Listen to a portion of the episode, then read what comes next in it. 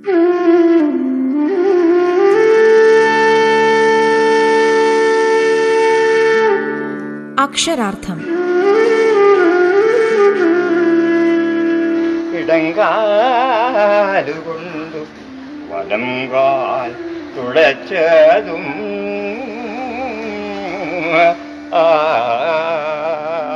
അയ്യപ്പ പണിക്കർ കവിതയുടെ ചാരുരൂപം.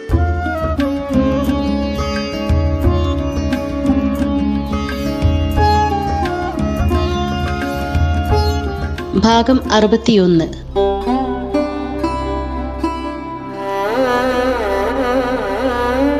അയ്യപ്പപ്പണിക്കരുടെ മരണവാർത്തയും സ്മരണാഞ്ജലികളുമൊക്കെ പത്രദൃശ്യ മാധ്യമങ്ങളിൽ നിറഞ്ഞു നിന്നു. പണിക്കരുടെ വേർപാട് സാഹിത്യ ലോകത്തിന് അക്ഷരാർത്ഥത്തിൽ തന്നെ നികത്താനാവാത്ത ഒരു വിടവാണ് സൃഷ്ടിച്ചതെന്ന് ഹൃദയത്തിൽ തൊടുന്ന ഭാഷയിൽ അദ്ദേഹത്തെ അനുസ്മരിച്ചുകൊണ്ട് സാഹിത്യ സാംസ്കാരിക രാഷ്ട്രീയ രംഗത്തെ പ്രമുഖ വ്യക്തികൾ പ്രതികരിക്കുകയുണ്ടായി. അയ്യപ്പ പണിക്കരുടെ പരശതം ശിഷ്യന്മാരിൽ ഏറ്റവും ഇഷ്ടമുണ്ടായിരുന്ന ഒരു ശിഷ്യനായിരുന്നു. മുൻ അഡീഷണൽ ചീഫ് സെക്രട്ടറിയും വൈസ് ചാൻസലറുമായിരുന്ന ടി എൻ ജയചന്ദ്രൻ. പണിക്കർ സാറിനെ അകന്നു നിന്നുകൊണ്ട് എന്നും ആരാധിച്ചിട്ടുള്ള ടി എൻ ജയചന്ദ്രൻ ഇങ്ങനെയായിരുന്നു മനസ്സ് തുറന്നത്. ഞാൻ ജനൈകം വാരികയിൽ വായനക്കിടയിൽ എന്നൊരു പങ്ക്തി കൈകാര്യം ചെയ്തിരുന്നു.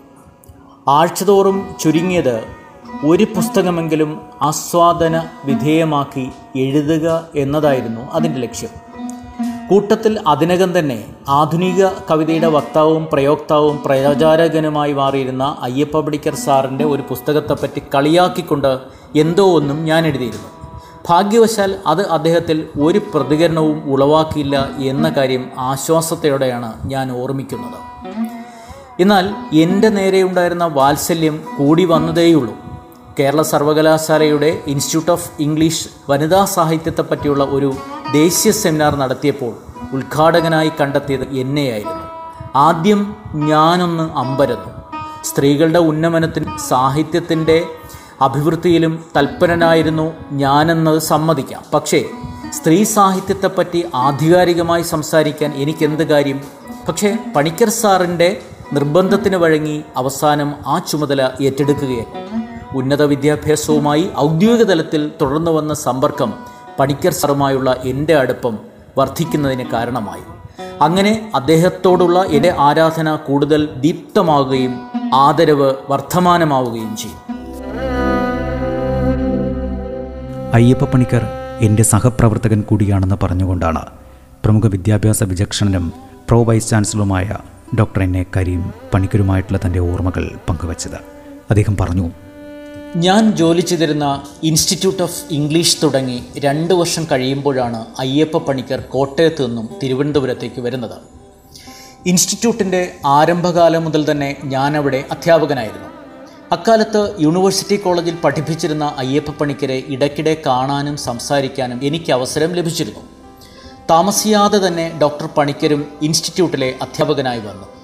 എനിക്കത് വളരെയധികം സന്തോഷമുണ്ടാക്കിയ ഒരു കാര്യമായിരുന്നു. എന്തുകൊണ്ടെന്നാൽ കവി അധ്യാപകൻ പണ്ഡിതൻ എന്നീ നിലകളിലെല്ലാം അന്ന് തന്നെ വളരെയധികം പ്രശസ്തനായി കഴിഞ്ഞിരുന്നു പണിക്കർ. അങ്ങനെയുള്ള ഒരാളുമായുള്ള സമ്പർക്കവും വീഴ്ചയും എന്റെ അധ്യാപന ജീവിതത്തിന് ഉന്മേഷദായകമായിരിക്കുമെന്ന് ഞാൻ കരുതി. ആ ഒരു പ്രതീക്ഷ ഒട്ടും തന്നെ അസ്ഥാനത്തായിരുന്നതുമില്ല പണിക്കരും ഞാനും തമ്മിൽ സഹപ്രവർത്തകരാണെന്നുള്ള ബന്ധം ആയിരത്തി തൊള്ളായിരത്തി എഴുപത്തിയേഴിൽ ഞാൻ കോഴിക്കോട് സർവകലാശാലയിൽ ഡീൻ ഓഫ് സ്റ്റുഡന്റായി പോയതോടുകൂടി അവസാനിച്ചുവെങ്കിലും ആ ഒരു സുഹൃത്ത് ബന്ധത്തിന് വലിയ തളർച്ചയൊന്നും സംഭവിച്ചില്ല. അതിനെന്തെങ്കിലും കേടുപാട് സംഭവിച്ചെന്ന് തോന്നിയാൽ അത് റിപ്പയർ ചെയ്ത് ശരിയാക്കുന്ന ജോലി പണിക്കർ തന്നെ മുൻകൈയെടുത്ത് ചെയ്തിട്ടുമുണ്ട്. അവിടെയൊന്നും അനാവശ്യമായ വാശിയോ വീറോ ആ നല്ല മനുഷ്യൻ കാണിക്കാറുമില്ലായിരുന്നു.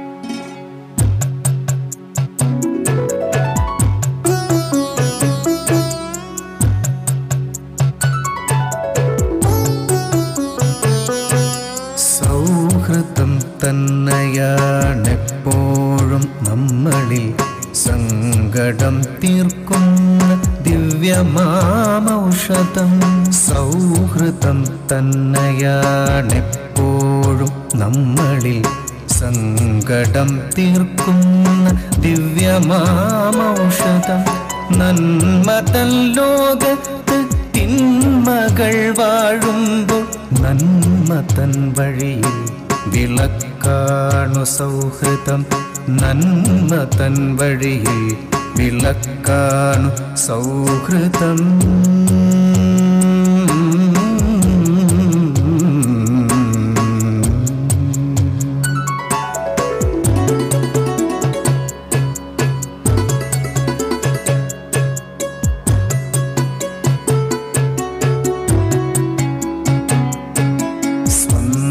ബന്ധങ്ങൾ കുപകരാത്ത പകരാത്ത ദുഃഖത്തിൽ പരിഹാരമന്ത്രങ്ങളാവണം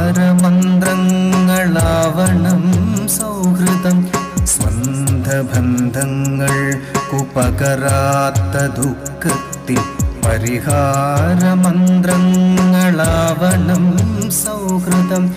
കാണാൻ തുടിക്കണം കാണുമ്പോൾ കേൾക്കണം. കാണാതിരിക്കുമ്പോൾ ഹൃദയം പിടയ്ക്കണം. കാണാതിരിക്കുമ്പോൾ ഹൃദയം പിടയ്ക്കണം.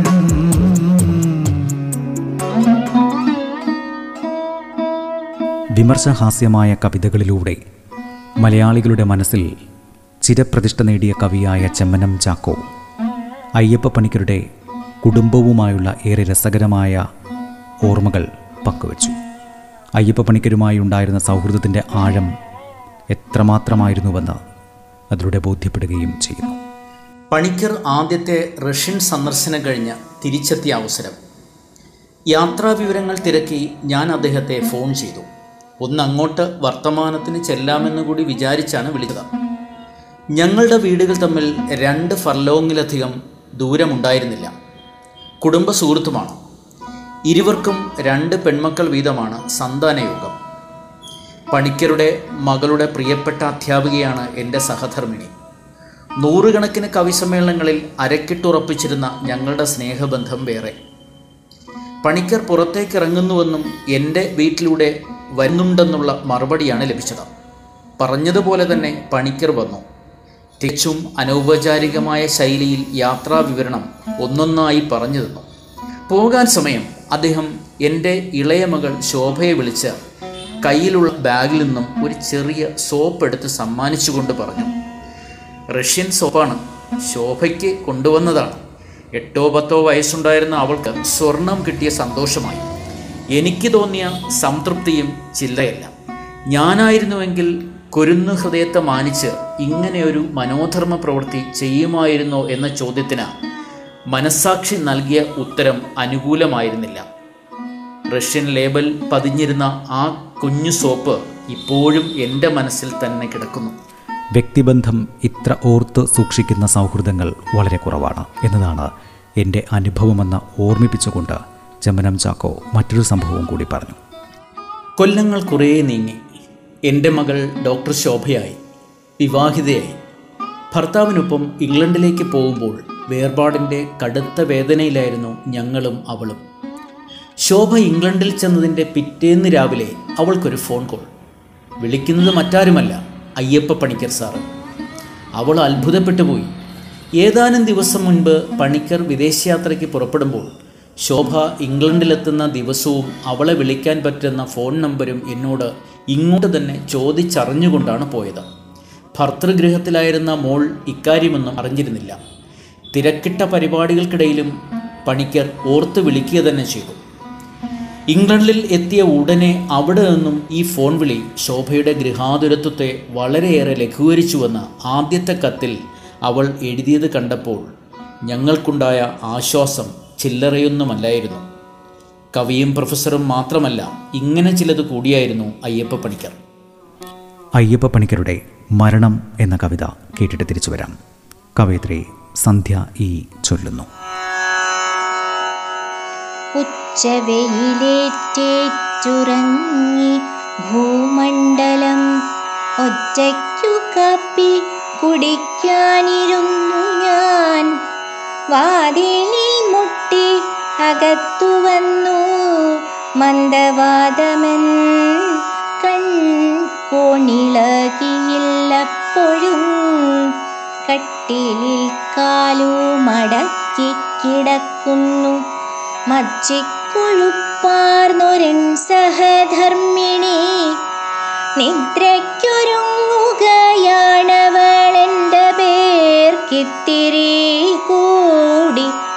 ഉറങ്ങാൻ പറഞ്ഞു ഞാൻ. വാതിലിൽ മുട്ടി അകത്തു വന്നു.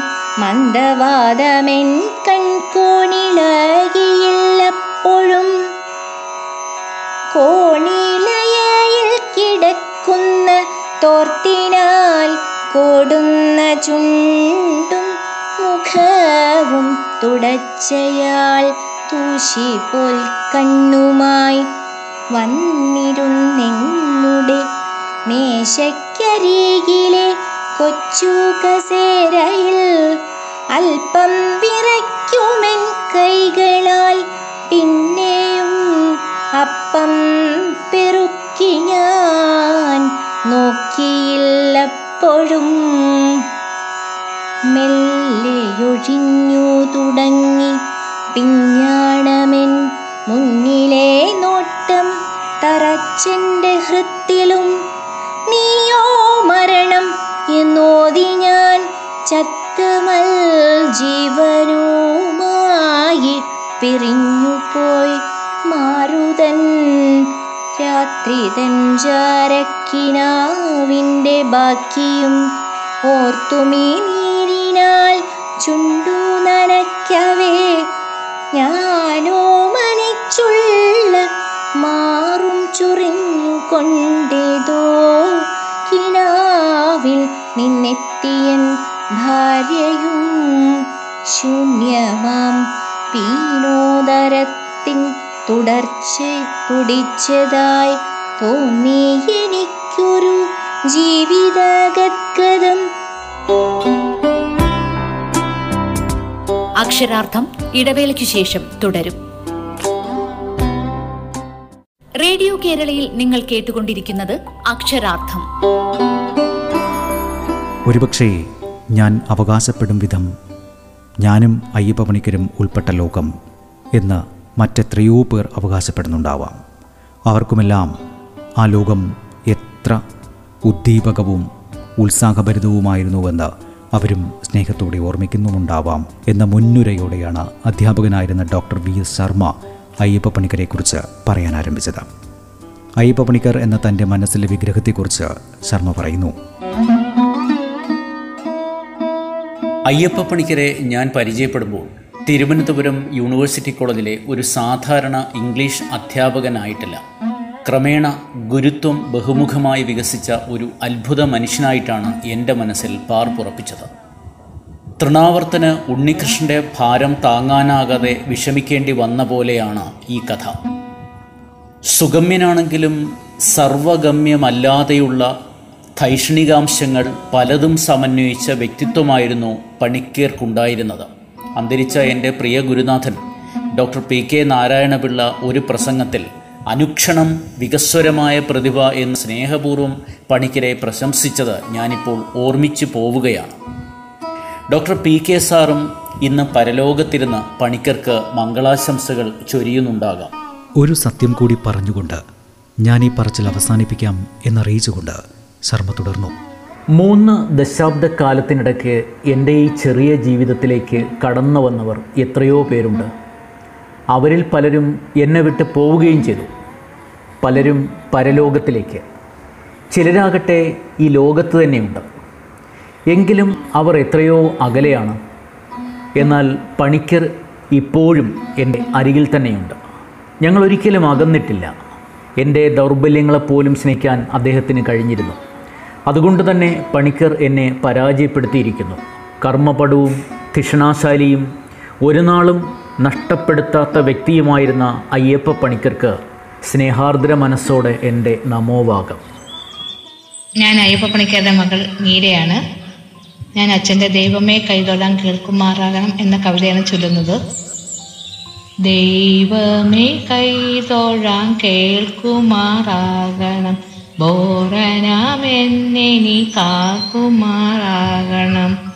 കള്ളം പറയുവാൻ പ്രാണിയുണ്ടാക്കണം. കള്ളപ്പണത്തിനു മാർഗമുണ്ടാക്കണം. കമ്പനി കൂടുമ്പോൾ കമ്പ്യൂട്ടർ ആക്കണം കമ്മി ബജറ്റിന്റെ കാമുകനാക്കണം. ലക്ഷ്യബോധം കുറച്ചേറെ നൽകിയിടണം. ലക്ഷത്തിൽ നിന്നത് കോടിയിലെത്തണം. പഞ്ഞം കളയുവാൻ പദ്ധതി തേടണം. പഞ്ചായത്തിൽ പത്തു വോട്ടു തന്നീടണം എസ്കോട്ടുകാർ വന്നു തട്ടാതെ നോക്കണം. എക്സിമയാത്മാവിലെത്താതെ നോക്കണം. അർത്ഥം പഠിക്കുവാൻ ഡിക്ഷണറി നൽകണം. ഡിക്ഷണറി നോക്കുവാൻ സ്റ്റൈപ്പൻഡു നൽകണം. സ്റ്റൈപ്പൻഡു വാങ്ങുവാൻ സൈക്കിൾ ലോൺ നൽകണം.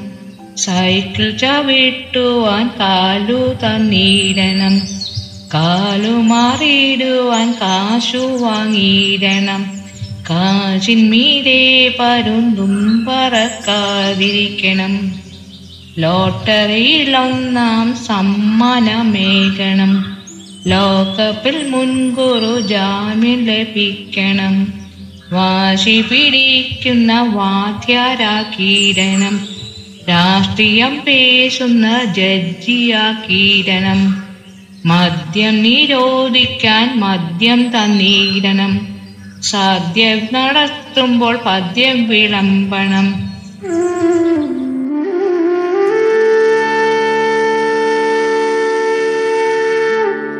അക്ഷരാർത്ഥം.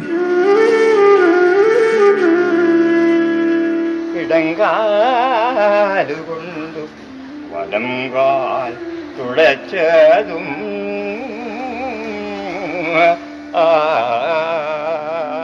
അയ്യപ്പ പണിക്കർ കവിതയുടെ ചാരുരൂപം. രചന പി എൽ വിജയകുമാർ. ശബ്ദ സാന്നിധ്യം ഹിഷാം അബ്ദുൽ സലാം. ഗായത്രി ശബ്ദമിശ്രണം ഡേവിസ് ആന്റണി. അവതരണം ആഖ്യാനം ഉണ്ണി പ്രശാന്ത്.